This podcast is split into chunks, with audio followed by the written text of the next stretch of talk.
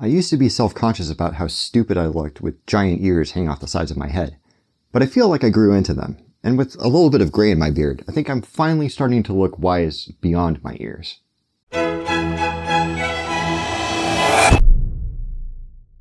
When I was 5 years old, my kindergarten class went on a field trip to the local fire station, where a couple good-natured firefighters showed us around, talked a little about their equipment and their work, and then took an hour to patiently answer every question a group of 30 kids could come up with.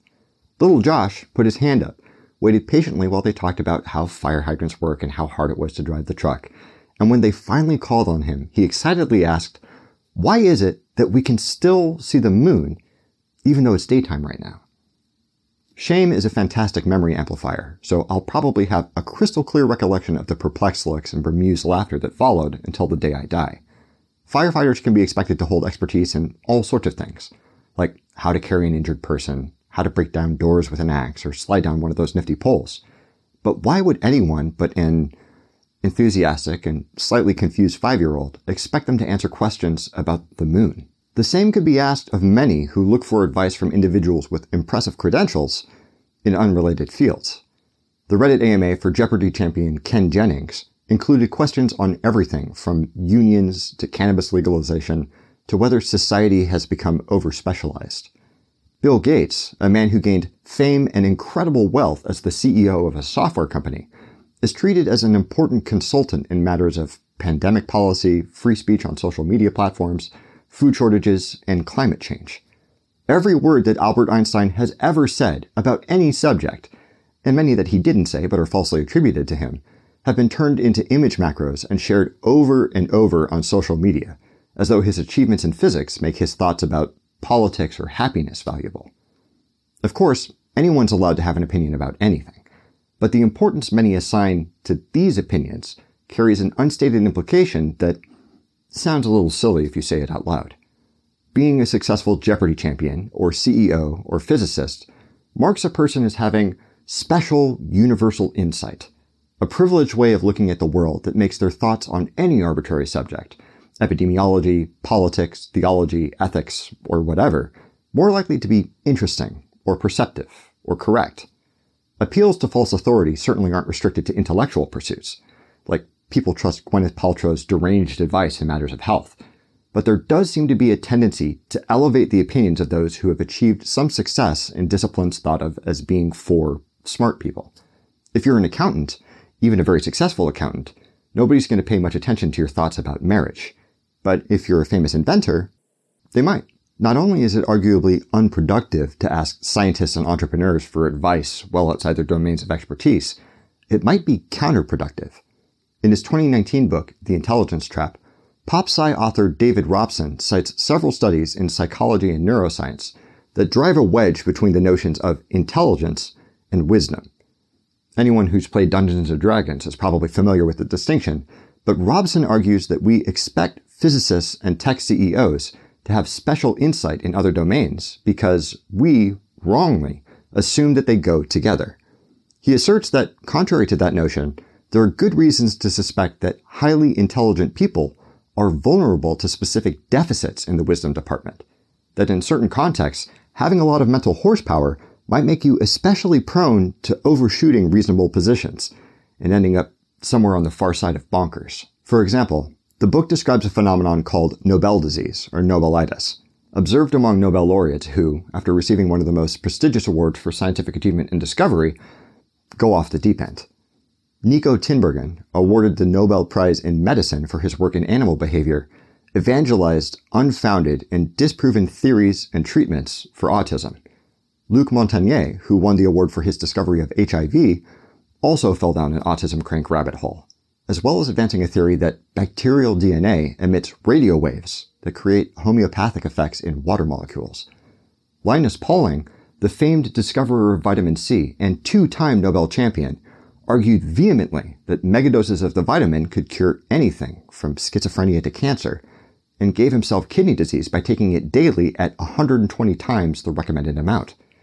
Robson argues that this pattern of wackadoodle laureates isn't some weird coincidence, but characteristic of a general trend among people who become convinced of their own intellectual superiority. If you drink the cultural Kool-Aid about intelligence implying wisdom, once you've won the preeminent smarty, smart, smart award for smart people, that little nagging voice in the back of your head that wrings its hands about being wrong starts to fade into the background. After all, everything you believe is definitionally what a Nobel laureate would believe. And Nobel laureates are smart cookies. Why doubt any of it? Robson cites a number of other findings that seem to highlight how being smart need not be accompanied by any special capacity for being sensible, and sometimes quite the opposite. People who score very high on intelligence tests don't seem to have any serious advantage over the general population when evaluated for things like framing effects or anchoring bias. They're only slightly less likely to experience certain negative life outcomes, like getting sunburned or missing a flight. They're actually more likely to reach their credit limit, more likely to fall for gamblers or sunk cost fallacies, and, as we've noted in previous episodes, more likely to minimize or ignore scientific evidence that conflicts with their political beliefs. Even if we were to sidestep Robson's numerous withering critiques of IQ as a measure for raw intelligence, a sci-fi scenario where you could swallow a pill and gain 40 IQ points starts to look less like a miracle and more like a trade-off. Would you be willing to accept some additional horsepower for abstract reasoning if it meant you were just as vulnerable to some of the most common failures in reasoning, as well as at increased risk of disappearing up your own butt, never to be seen again? Robson suggests that intelligence is actually pretty far down the list of relevant traits when it comes to making good choices and getting good results out of life. He claims the real magic sauce is to be found in the emerging field of evidence-based wisdom, investigations of the psychological basis for virtues like self-knowledge, ability to navigate uncertainty, social intelligence, capacity for seeing things from multiple perspectives, all those things that would get you a high insight check bonus in D&D. Now, novel psychological research, especially about a phenomenon as ephemeral and complex as wisdom, ought to raise a few dozen red flags with regard to how real these results are, whether they're actually measuring what they purport to measure. But even as a preliminary sketch of the landscape, there's certainly enough there to give one pause and wonder whether the researchers looking into this stuff might be onto something. Wändi Bruine de Bruin and her research team developed an Adult Decision-Making Competence, or ADMC index, a score based on a battery of just 7 questions that measures susceptibility to things like the sunk cost fallacy and calibration of confidence in general knowledge. They found that this score was predictive of numerous positive or negative life outcomes, from contracting STDs to getting kicked out of bars, almost 3 times more predictive than IQ.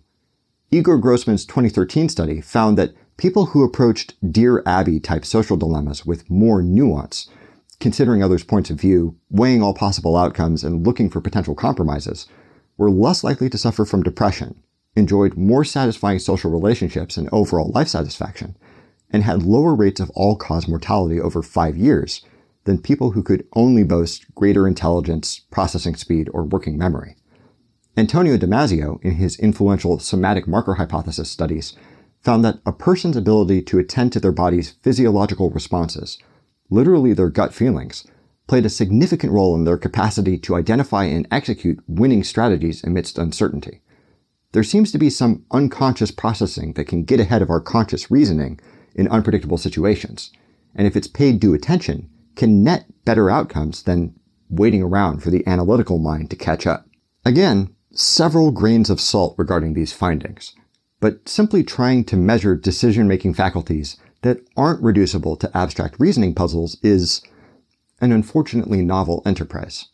There's a famous joke about a man who's lost his keys after nightfall and keeps searching for them under the same streetlight because that's where he can see.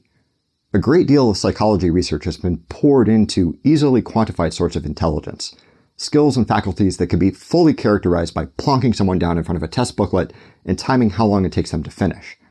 Unfortunately, Robson's collection of evidence seems to suggest that although we've spent a great deal of effort searching under this particular streetlight, the results that we're actually interested in, making good decisions and reasoning correctly, aren't to be found here. That intelligence, at least the kinds that we've been measuring, is, at best, a weak defense against wrong-headed thinking, and at worst, an Achilles heel in the wrong situations.